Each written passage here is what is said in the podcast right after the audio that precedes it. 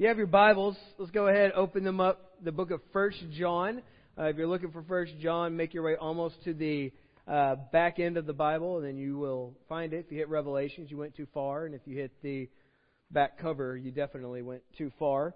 Uh, we, we started a journey last week into the the epistle or or the letter of First John, where we just chewed on the first four verses. And uh, what, what John does is he chooses not to open with, "Hey, my name's John. Uh, I walked with Jesus." In fact, uh, Jesus calls me the disciple whom he loves. Uh, I am John, who is faster than Peter in a foot race. Uh, I've proven that in the Gospel of John. And instead of doing that, uh, he he just opens and he is very determined to help us see Jesus.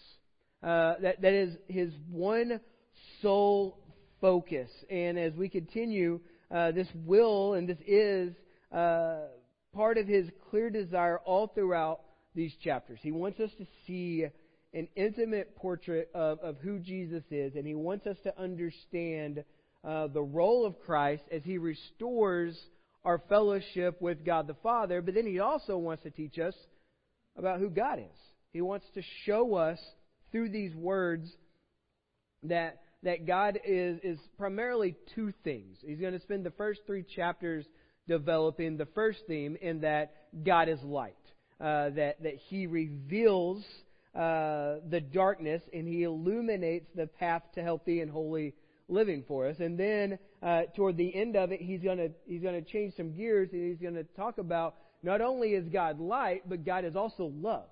Uh, that, that God defines what love is. He models what love is. As we operate in and out of love, we, we know that we've learned this from God. We, we didn't learn it from Hallmark. We didn't learn it from movies. We didn't learn it from the playground. We, we learn and model what true love is based on how God has decided to treat us. And, and so, uh, as, as we wrapped up last week, I told you that there's a, there's really John's going to he's going to weave three themes consistently throughout these verses. That that's going to, the themes of of obedience, of love, and truth.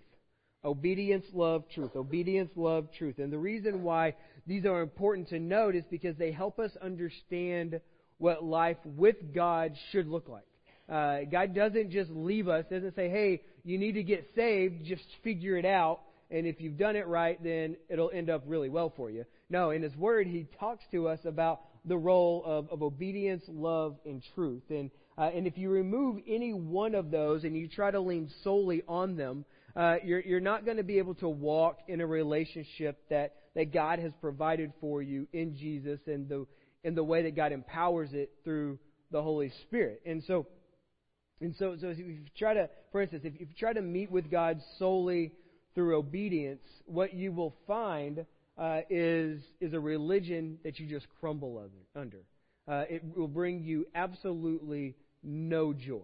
Uh, if if you try to pull that out and say, uh, I'm just going to lean solely into uh, the fact that God loves me, uh, you're going to find yourself trying to walk with a prodigal God with two feet in two different worlds.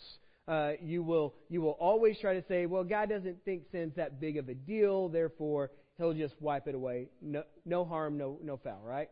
Uh, and then thirdly, if you lean uh, on on just trying to uh, on the theme of truth, what you find is that you will have a lot of head knowledge about what God, who God is, what God does, but you will have zero desire to pursue holiness. Uh, you'll know what to do, you just won't want to do those things. Uh, and so, so this, this all operates together obedience, love, and truth. As we pursue this, all of these themes will help us understand the fullness of the life God intends for His children. And, uh, and, and, I mention this because the verses that we're going to walk to uh, this morning are, are going to draw some, some pretty clear lines in the sand. Uh, in fact, uh, what, what John is going to do is he's going to say, hey, those moments of your life where you want to claim allegiance to Christ, but you want to live in a way that's counter to what Christ has told you to do, He's going to give us a, a big three letter word. He's going to say that's sin. Uh, and he says you have to deal with that. Okay? So I know you were kind of hoping for like a St. Patrick's Day lesson, right? Where we just pinched each other who didn't wear green, which go ahead, pinch me. We'll see what happens. It'll hurt me, and then you will feel bad because I'm crying, and you're like, hey, I shouldn't have done that. Um, but we're going we're going to walk through this mainly because we're walking through First John, and this is what John is telling us to deal with. And so let's pray, and then let's dive in. Father, we come to you, and we are so very thankful for your willingness to speak great truths into our lives. And I pray this morning as, as we talk about uh, the topic of sin that, that we wouldn't think of this as, as abstract thought or, or foreign thoughts to us, but that, that your Holy Spirit would bring to mind very real sins that we deal with, very real ones that we struggle with. And Father, what I pray would happen this morning is that if we feel a guilt in this room, that it would only be a motivating guilt. That it would pursue us to pursue you. That it would cause us to pursue you more and more. And so, Father, we lean into your word this morning. We lean into your Holy Spirit that He would speak to our hearts. We love you. It's in Jesus' name we pray. And everyone said, Amen. All right, I appreciate this section because it's going to help us understand a very real enemy in our lives. When I say we all struggle with sin, uh, by and large, the group's like, duh, right? I mean, that's we we get that. You know, what we want is tip, typically what we want when it comes to sin is just the easy fix. Uh, we want, hey, I just need the pill uh, that I could take that fixes that, or uh, I just need to know um, how quickly I won't have to deal with the temptation of certain certain aspects of my life. And but John, he's going to mention uh, in these verses, he's going to mention sin nine times, and he's going to draw us to identify the subject so that we can better see what God is calling for in our lives. That that, that he's going to illustrate this by contrasting between light and darkness. Uh, he's going to say God is light. He's going to say sin is darkness. He says you you decide where you want to live. Do you want to live in the light or do you want to live in the dark? But if you want to live in the light, understand darkness can't follow in. It doesn't work that way. And and so so there's another contrast he's going to walk through. Uh, he's going to walk us into, uh, and it's it's the contrast between saying and doing. Okay, one of the things I loved about when we walked through the book of James was was James's willingness to say, "Hey, listen, it's easy to say you're walking with God. Uh, but it's another thing to actually put those things into practice, put those words in. And John is just going to keep with, with that thought that, that what we're dealing with is that, that it's clear if you are in Christ that, that your life should amount to more than talk. Uh, that, that you must also put that talk into action. So when you say something, your life better live up to it, because if not, what do, we have a word for that. What is that? Hypocrite. Yeah, hypocrite. Hypocritical living. And God says, I, I have no desire to help you play that game. So anytime you decide you want to try to play that game, just know God will come in and says, I'm not, I'm not enabling that. Uh, I will consistently bring to your mind what you need to remove from your life so that you can walk fully in the love and the life that, that I have made possible for you in, in Christ. And so, uh, so, so, so the way he works, if, if we're in fellowship with God, John's going to say we are walking in the light. Uh, our lives will, will back up what our lips are saying. But if we are living in sin, we are walking in darkness. This is as simple as we can kind of explain it. Uh, and then our lives will contradict what our lips are saying. And, and so, so the New Testament says, you know, the Christian life is is a journey, and it starts. Okay, understand this: your point of salvation was not the end of a story; it's the beginning of it. Okay, it's the end of your old self, but it's the beginning of your new life. And and so, so when you take a step of faith, when you trust Jesus as your Savior, salvation is not the end, it's the beginning of your spiritual life. And so walking involves progress, and Christians are supposed to pursue growing. Or, or more accurately, to pursue holiness, uh, to pursue being set apart for the gospel of, of Christ. So, so, so just like a, a kid, uh, a child must learn to walk, uh, they have to overcome the obstacles to do so. We, as Christians, also have to grow up and walk in the light. And so the, the fundamental difficulty, though, of us walking in the light is besetting sin. And this is, this is where John takes us. Are you ready to go, Lawson? Let's just read it and then we'll kind of come back through. Because there's three things I want us to deal with. Uh, 1 John chapter 1, verse 5. This is the message we have heard from him, and we proclaim to you that God is light, and in him is no darkness at all. If you like to underline, boy, that, that will make you look smart. Like one day when you die and somebody's looking at your Bible, you're like, oh, that looks spiritual. Uh, and in him is no darkness at all. And if we say we have fellowship in, with him while we walk in darkness, we lie and do not practice the truth. Verse 7. But if we walk in the light as he is in the light, we have fellowship with one another, and the blood of Jesus, his son, cleanses us from, what's that word? All. I said word, not words. All sin. Right? But if we say we have no sin, we deceive ourselves and the truth is not in us. If we confess our sins, this is one of my favorite verses in all of 1 John. If we confess our sins, He is faithful and He is just to forgive us our sins and cleanse us from all unrighteousness. If we say that we have not sinned, we make him, now who's him here? God, a liar. And his word is not in us. Chapter 2, verse 1. My little children. Uh, don't you love that? You're like, my little children. Like, it'd be great if you saw him as a dad, but if you don't know him, you're like, jerk.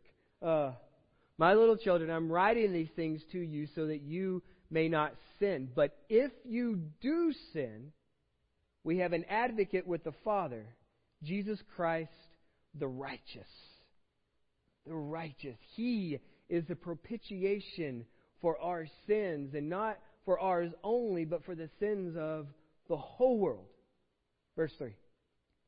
And by this we know that we have come to know him. Okay, this oh man, this is good, right? How do we know that we are in Christ? And he simply says this if we keep his commandments, whoever says, I know him, but does not keep his commandments is a liar. Right? That's hard words. Like, John, you don't know me. But that's true. And the truth is not in him. Verse 5. But whoever keeps his word, in him truly the love of God is perfected. By this we may know that we are in him. Whoever says he abides uh, in him ought to walk in the same way in which he walked. And now we're referring to Jesus. What, what a novel concept, right? That the people who claim to have their lives wrapped up in Christ would actually live in a way that looks like Jesus. That's, that's all John is telling us. And so, so as we curl up to the heart of the Father by talking about sin, uh, let's, let's understand that, that sin is not only outward uh, disobedience, but there's also inside of us inner rebellion. Uh, and that can be just as dangerous, just as deadly. The fact that, that Christians battle sin uh, after coming to Christ bothers some people uh, because they honestly were sold a bad bill of goods. Um, because they were sold this idea that every day is supposed to be sweeter than the next with Jesus. And though it is, there are times in our lives that it doesn't feel like that. Uh, and so what happens is, is we're like, well, I guess now that I know Jesus, I will never again deal with anger. I will never again deal with jealousy. I will, I will never again deal with, uh, and we can just make it more personal if you would like, right? Uh, whatever yours is. Go ahead. Just say it out loud. Uh, no? No? It was, it was a trick. It was a trick. So, so we say those, these things, and what we forget is that when we receive the new nature, he is just stronger than the old nature. But yet, the old nature's being put to death. So those old sins, they don't just go away, they're, they're there, and they're appetites that want to be fed. They want to be fed. And as you grow older, you know, there are just, sometimes it's the same, sometimes it's new ones. You say, oh, I didn't see that coming in. But it's there. Like maybe the older you get, the, the more anxious you are about what happens after you're done working. Maybe it's a story about where I find my security. You know, it, it was easy to find your security when it was your parents' responsibility to take care of you. You know, but adulting's hard work sometimes. And so, so, but, but here's what John will tell us that, that no amount of self discipline, no, no set of man made rules and regulations can control this old nature. Uh, and, and, and only the Holy Spirit of God can enable us to put to death those parts of the old nature. And, and, and, and the byproduct of that is you get fruit. You get a life that is empowered by the Holy Spirit. So, so you read your Bible, and I don't know if you've ever done this, uh, but you're like, is there anybody that's good in the Bible at times? Right? Uh, go to the Old Testament. Even the even our great heroes of faith have these moments of just like, what were you thinking doing those things? And and the Bible gives us those moments not to not to crush us, but to show us what to avoid. Like, hey, he did that, don't do that. Hey, he did this great thing, model that. And so outside of Jesus, you know, even the disciples at times, they all look like idiots.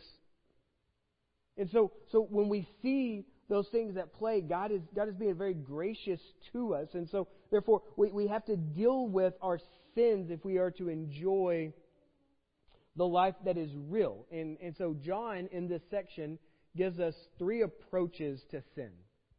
Okay, the first one uh, is going to be kind of hard.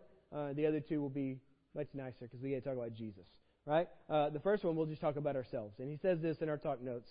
Uh, number one, uh, w- when we approach sin, the first thing we try to do is we try to cover our sins.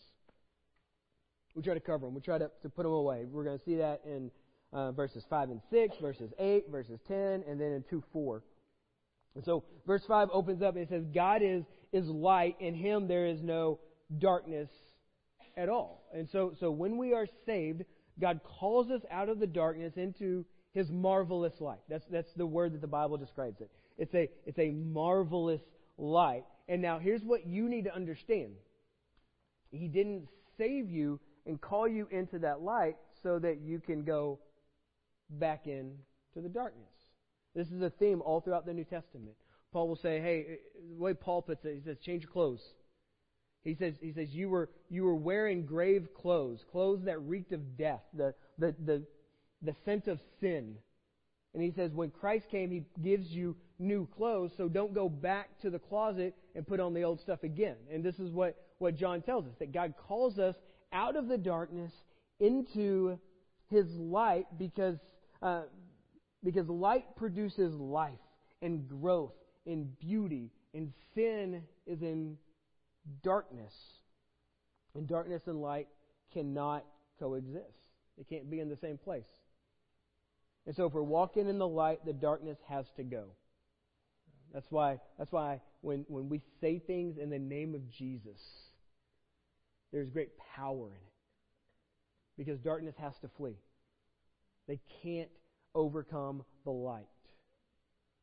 But then what God says is if you choose to live in darkness, I will remove my light. I will, I will cause you to not be able to see just how dangerous and deadly that life is. And so, so there, there, there's no middle ground. There's no vague um, gray area where sin is concerned. And so, so the question is, how do Christians, and this is, we're just going to talk about Christians today, um, but how do, how do Christians cover up their sins? And, and mainly what John says is we tell lies. We tell lies. He says the first lie that we tell is, is to others.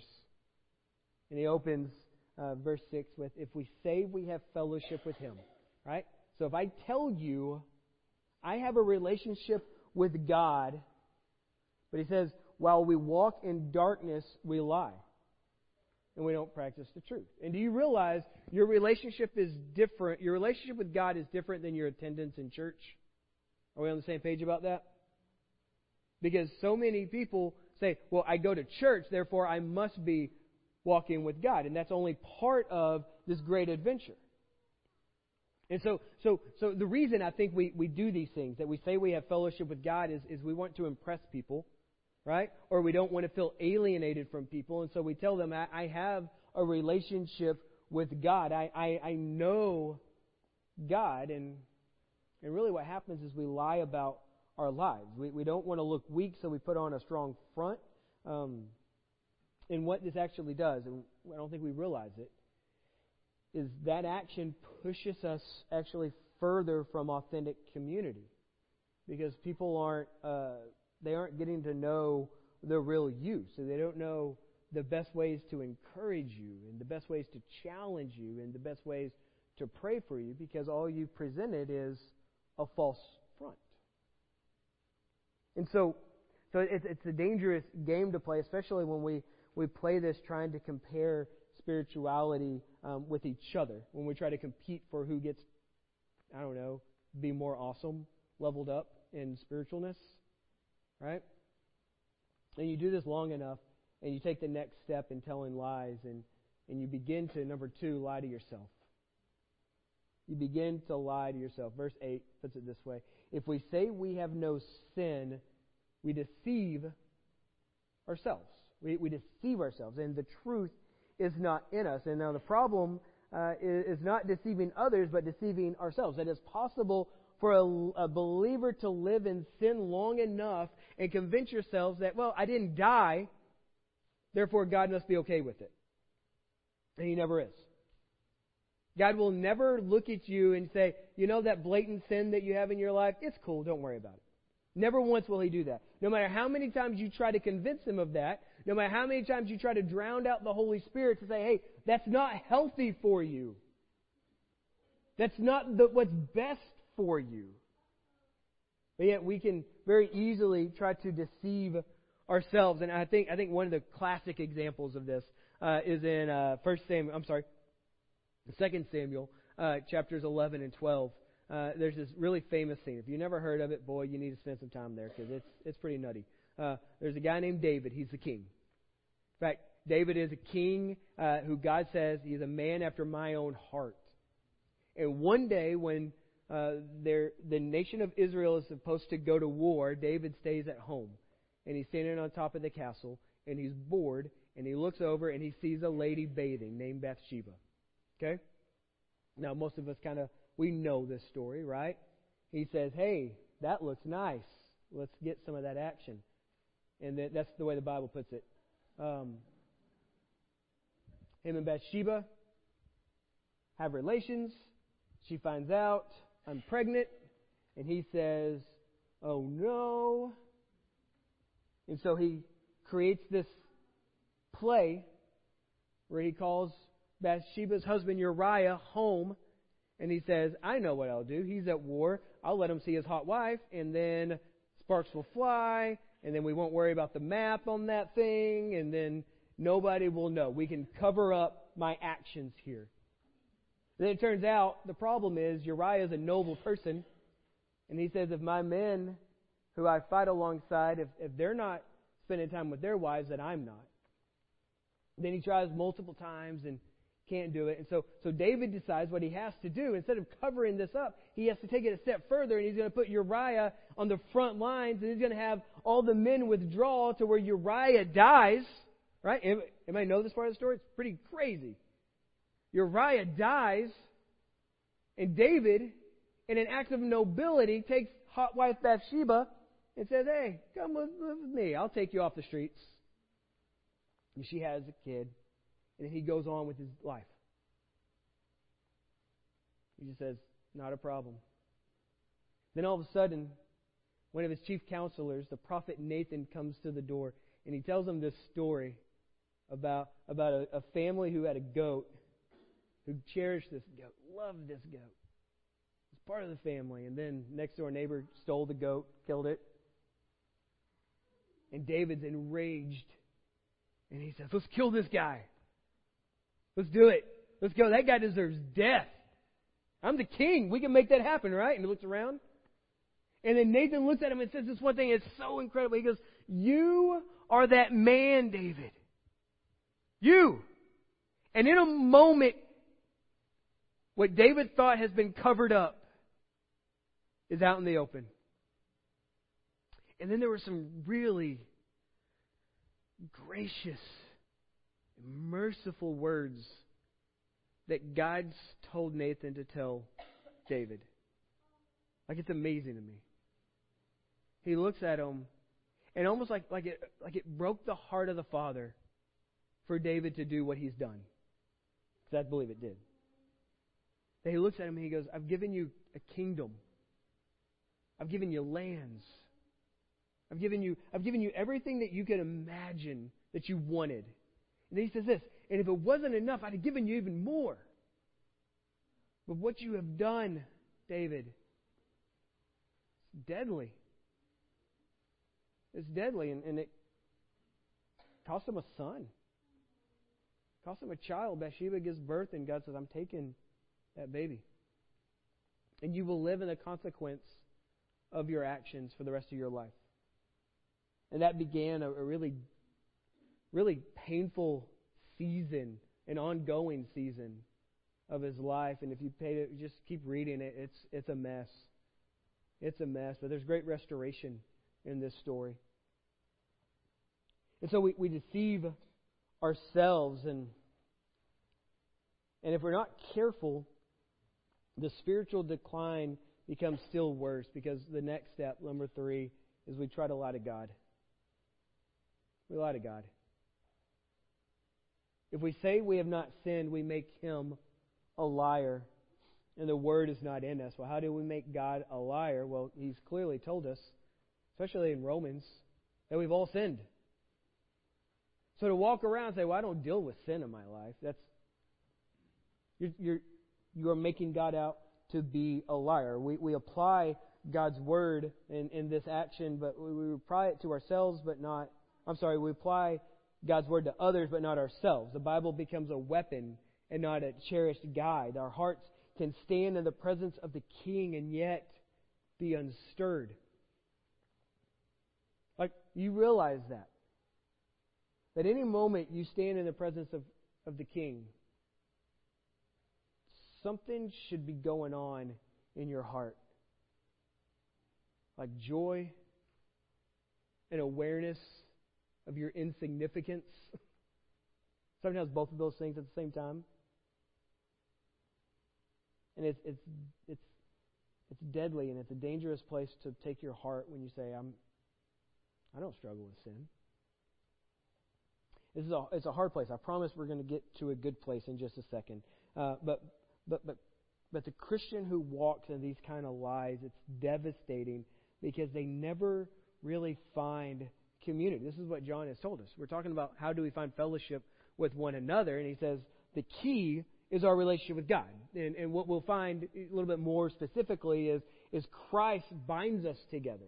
Uh, he is the reason why so many people in this room who can be so very different from each other can find community with one another. That it's, it's Christ who draws us together. And so but, but if, if we choose to live in the lie, we, we can never really find community because we never really deal with the root of the issue because we can't ever really see ourselves as a person who would do that or not do that. And by extension, we're never really honest um, with God about our desperate need for a new and a clean and a pure heart, and it's a tragedy because this person loses the Word they lose God in, in these lies and they and James says they, they stop doing the truth in verse 6. Uh, then the truth is no longer in him in verse 8. And then they turn the truth into lies in verse 10. That, that they, they lose fellowship with God and God's people. So the result is, is simply this. And maybe, maybe you find yourself here. Okay? This is, this is the danger that I, I find as I walk through this, as I'm saying, God is, is this me at times? Because you follow this lie, these lies long enough, and, and, and the result is, is, is that prayer becomes an empty form. And worship is a dull routine. And, and, and that person becomes critical of other Christians. And eventually, what happens is, is they just withdraw from the community altogether. That, that covering our sins is dangerous because though they may be covered from each other, they are never hidden from God. Never once. And now, I don't say that to guilt you or say, ooh, God sees it. You know, I don't, I don't say that to bring you shame. I, I say that to encourage you to deal with sin as God intended. That you would own up to it. And this leads us to number two. This is where we get to start, start talking about some nice, fun things, right? That we, we confess our sins. As, as we talk about approaching how we approach sins, at number two, we can confess our sins. Verse 7 But if we walk in the light as he is in the light, we have fellowship with one another, and the, the blood of Jesus, his Son, cleanses us from all sin. If we confess our sins, he is faithful and just. Jesus is faithful and just to forgive us our sins and to cleanse us from all unrighteousness. Now, now what happens is, is in this section, John gives two titles to Jesus. Okay? They're incredibly important for us to understand because they are extensions of who Jesus is. These two roles, are, Jesus is the only one in our lives that can perform these two roles. Okay? Now, part of our issues is we ask other people to do this. Okay? And John says it'll never happen. It'll never happen. That, that he, he talks about Jesus being our advocate, and he talks about Jesus being our propitiation. Right? This is just a fun word to say. Say that with me propitiation. It was fun, right? No? All right, here we go. Um, let's talk about that one. Let's talk about propitiation first. Uh, if you look up the word in the dictionary, don't do it, okay? Uh, but if you look it up in the dictionary, you, I think you get the wrong idea about what it means because the dictionary tells us to propitiate uh, means to appease someone who is angry. And so if you think of that in the context of the Bible, you get a very false view of, of who God is. So if you apply this to Christ, you get this horrible picture of an angry God about to destroy the world and a, and a loving Savior giving himself to appease the irate God. And, and for some of us, that's the image of the God we have grown up with. That he is wrathful and he is mean and he hates everything and that then Jesus comes along and it's like he's trying to pull them back, right? Or he's trying to stand in front of you to take the bullets. And the issue is that that's that's not the God of of the Bible. In fact, certainly God is angry at sin. We don't, we don't make any um, adjustments to that. Uh, after all, he's, he's infinitely holy. But but the Bible assures us that God so loved the world, right? In fact, James or John is going to tell us a little bit later, God is love. And so, so the word propitiation doesn't mean appeasing, the appeasing of an angry God. Rather, it means the satisfying of God's holy law. So, so God is, is light, as verse 5 tells us. Therefore, he cannot close his eyes to sin. But God is also love. We're going to find this out. 1 John chapter 4, verse 8, in like six weeks. Okay? Maybe seven. I don't know. And so not only is he light, but he's love, and he wants to save sinners. And so, so the question is, how can a holy God uphold his own justice and still forgive sinners? And the answer is in the sacrifice of Christ at the cross. That, that God in his holiness judges sin.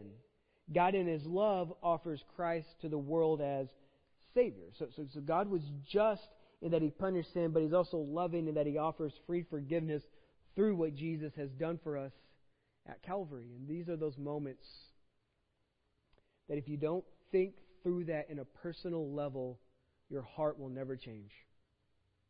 That this was done for you.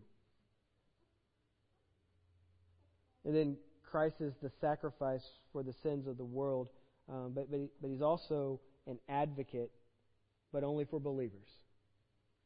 That, that, that we Christians have an advocate with the Father. And the word advocate used to, to it's applied mainly to lawyers. It's a person who, um, when, when the word John uses here in the same words that, that Jesus used when he was talking about the coming of the Holy Spirit. It means it means literally one called alongside. And, and so, so, so when a man is summoned to court, uh, he, he takes an advocate with him, a lawyer who serves as an in between because uh, they know what they're doing. Okay? If, if, you, if you've ever decided to represent yourself in court, I would not recommend that at all. At all. Okay? Because there are people there who are qualified to present an argument on your behalf. And they're smarter than you, right? Is that true, Jamie? Is that how you feel? She's a lawyer. Um, and so she's always like, hey, I'm smart. It's like, hi, my name's Jamie. I'm smarter than everybody. Uh, that's the way it works. And so what you need in that moment is an advocate. So, so now let's, let's take our little civil issues that we have. Let's talk about our people's court, right? Which is already a good illustration for why you don't represent yourself in court. Okay? Now, now take your argument of your sinfulness before a holy and a just God who is to judge you. And say, well, I tried. Objection. What are you objecting? I don't know. I just watch Law and Order, and that's what they do. Take your sin before a just God and a holy God. And then try to present an argument for why you should be forgiven. You need an advocate. And so not only do you need an advocate, you need a good one. Like perhaps one who has never sinned. Perhaps one that can stand between you and a just and a holy judge and say, Let me plead my case for them. They're ours. I died for this one. I've rescued this one from sin. He's guilty of it, but I'll take, I've taken that. I've taken the price of that sin upon myself. You sent me there. And so in Christ we have an advocate because our sin does not give us access to the Father. So Jesus finished his work on the cross, on the earth. John 17 will tell us this that the work of giving his life as a sacrifice for sin. And today he has an unfinished work in heaven. He represents us before God's throne. Do you realize that, that that's why when we pray, we pray to God our Father, right? And then at the end, we always say, and in Jesus' name, amen. Right? We do that because Jesus serves as our advocate. We speak to the Father through the Son. Right? So it's not just a phrase that you say, it's, it's very important that we would understand that. We don't pray to Jesus, we pray to the Father through the Son, empowered by the Holy Spirit. That's the way this thing works. That's not even in my notes. We got to get going. So the Bible, uh, so our question is, what do I do? What does Jesus tell me to do when I sin? Right? What does Jesus tell me to do? We're going to find this in verse 9. Uh, says this confess. He says, you, you confess. So now the question is, what does it mean to confess? Right? Is it to say, oh, my bad? I guess that, that one's on me. No, that's not, that's not it. To confess means to, to say the same things about. To confess means to say the same things about your sin that God says about it. I've broken your law. I've, I have sinned against you. And in my confession, I agree that you're, you're right. Not that God is ever like, oh, finally, someone thinks I'm right. Confession is, is, it's not praying a lovely prayer. It's not making pious excuses or trying to impress God and other, uh, other Christians. True confession is naming sin, calling it by name what God calls it. Envy, lust, hatred, deceit, idolatry, whatever it can be. That you would call it what it is. And confession simply means being honest with ourselves and with God, and if others are involved, being honest with them too. It's more than admitting sin, it means judging sin and facing it squarely. So when we confess our sins, this is an incredible promise in verse 9. It says, He is faithful and He is just to forgive those sins. Now, the struggle is a lot of times when we confess a sin, we feel the guilt of that sin, and we confess it, and we say, I know that the Bible says that God forgives me, but I have not forgiven myself yet, therefore God must not have forgiven me. And that's a lie. It's a lie. Because the promise of God isn't required, um, your, isn't based upon your feelings. So, so a lot of us still walk in the guilt of sin, thinking that God hasn't forgiven us, when if we have confessed, and if we are walking in repentance, the promise is that God has forgiven that. So we don't have to be tethered to that any longer. And so, so when should we confess our sin? And the question, the, the answer is really just Sundays um, as we're wrapping up and we say if you need prayer. Uh, no. You do it immediately. You do it immediately. Proverbs chapter 28 says this way Whoever conceals his transgressions will not prosper, but he who, confesses and forsakes them will obtain mercy. So, so by walking in the light, we're able to see the dirt in our lives and deal with it immediately. And, and this leads to our third way of dealing with sin is that we can conquer sin. I know that's that might sound bold, right? But this is what this is what John's telling us in verse five. He says he makes it clear that you do not have to sin. He says he says I'm writing these things. Everything in First John is written underneath this umbrella of you do not have to sin. So I'm writing these things so that you may not sin. And then he gives us the follow up. But if you do, let's talk about Jesus. And so, so the secret to this victory is going to be found in verse 7. We're not getting there. We'll get there next week. Um, in that we would walk in the light. So, walk in the light means to be honest with God, to be honest with ourselves, to be honest with others. And it means that when the light reveals our sin to us, we immediately confess it to God and we claim His forgiveness. Immediately. And if our sin injures another person, we ask their forgiveness too. We swallow our pride and we ask their forgiveness. But but walking in the light means also means something else. It means obeying God's word. We're gonna find we find that in in First John chapters two, verse three and four. Uh, Psalm 119 says, says, Your word is a lamp unto my feet and a light unto my path. And so, so to walk in His light means to spend time daily in, in God's word, discovering His will, and then obeying what He's told us to do. So, so, so obedience to God's word is proof of our love for Him. This is, this is what Jesus has told us. He says, They will know your disciples by how you love one another. And so to live differently there is, is an issue. That, so, okay, let's, let's talk about, we're, we're going to wrap this up in a second. There, there are three motives for obedience. Okay? And if you're a parent, I think you, I think you can understand this illustration. Um, we can obey because we have to. We can obey because we need to. And we can obey because we want to. Right? Uh, we have to, we need to, we want to. We have to, we need to, we want to. So, so a slave, for instance, um, would obey because he has to. Uh, if he wasn't willing to, to obey, he would be punished. And an employee obeys because he needs to.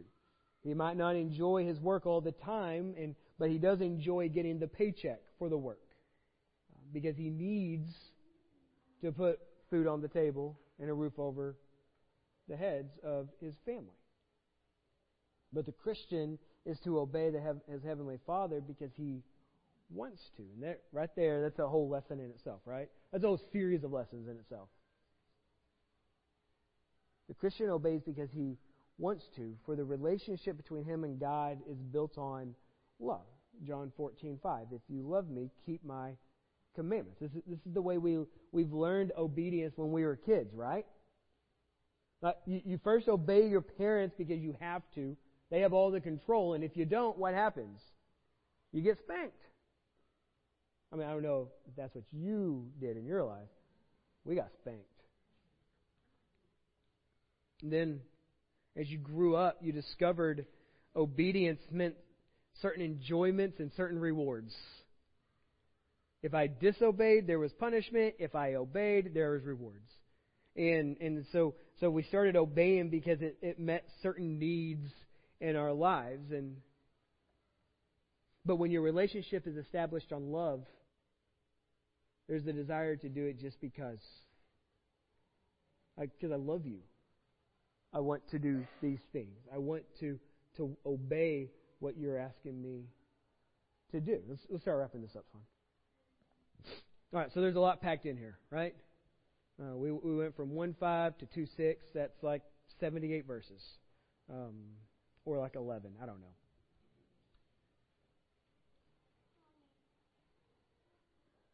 And John, John packs a lot here because it's his desire that we would see Jesus for the Savior that He is, and we would see God as the merciful Father that He is. Like today, He's brought us good news. And my fear is that as we read these words and we see that Jesus serves as our propitiation and He serves as our advocate, we would say, Yeah, okay, I, yeah, I prayed that prayer. I've, I've moved past that part. I've graduated from that, Brandon. Give me something deeper. And what I'm telling you is, is this is the point of your life where you consistently and constantly find celebration in. That God is light and in Him is no darkness. That the holiness of the Father changes everything about us. The fact that He looks at you and He, he demands or he commands or, or he tells you, hey, this is the way to live. It's based on his holiness. Not because he's trying to rob you of, of joy that you think you should be pursuing. That God's great love for you has constantly told you the best and the healthiest way to live. And you want to know the tension that you feel? Sin. That's what it is. Almost all sin finds its root in idolatry. It's, it's walking up to God and saying, I want you, but I also want ice cream today. And God says, that's not what's best for you. And say, I get that, but I really like this ice cream.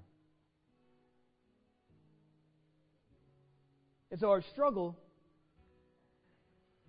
is that in our idolatry, I think uh, Josh said this a couple of weeks ago, that in our idolatry we make ourselves gods. And the problem with that is we are horrible gods. Horrible gods. And so John comes in and he says, when there's sin in your life, expose it. Now that's that's counterintuitive of us, right? Because when we have sin in our lives, what do we want to do? Hide it. We want to shield it from other people. And the problem is, the longer we shield it, the more we start to enjoy it, and the more devastating it becomes. Like it is. Like God wants you broken free of all these addictions that we have in our lives. There's no such thing as private sin. There just isn't. We might be able to fool each other. We shouldn't try, but we might be able to. And God says, I expose the sin with my light, not to shame you, but to liberate you. And now, for that to be, for us to take that step, you can't do it thinking of God as the creator of all things. He's got to be your Father. Christ has to be your Savior. The Holy Spirit has to be your counselor. That's the way it works. Our desire this week is to love God by. Please stand with me. Amy, you can sit. You can stay seated. You got an injury. We both know that's not true, right? As we wrap up today, let me encourage you. You need prayer, we want to pray with you. We desperately want to pray with you. We, we don't we don't want to pray with you because it makes us look more spiritual. We want to pray with you because we want to walk in community with you. Maybe you maybe you've never asked Jesus to be your propitiation. I bet you none of you have done that part, right? Or my advocate. But today you need to know you can be set free from all bondage. You can. You can walk in the newness of life. And that simply starts by admitting what we've been talking about. I am a sinner. That Jesus took my place, and now I can walk in fellowship with the Father. We want to walk with you in that. I love you guys. Let's pray. Father, thank you for your great love and your great word. Thank you that you've moved us from one place of our existence into an intimate relationship with you. And I pray that we would be a people that are honest about our sins. That we wouldn't attempt to cover them up and that we would try to bring it into the light as quickly as possible so that we can deal with it. We thank you that you are light. That darkness has no place around you. So, Father, help us be people of light this week. Give us hearts that long to shine your light. Give us mouths that, that are determined to proclaim your light.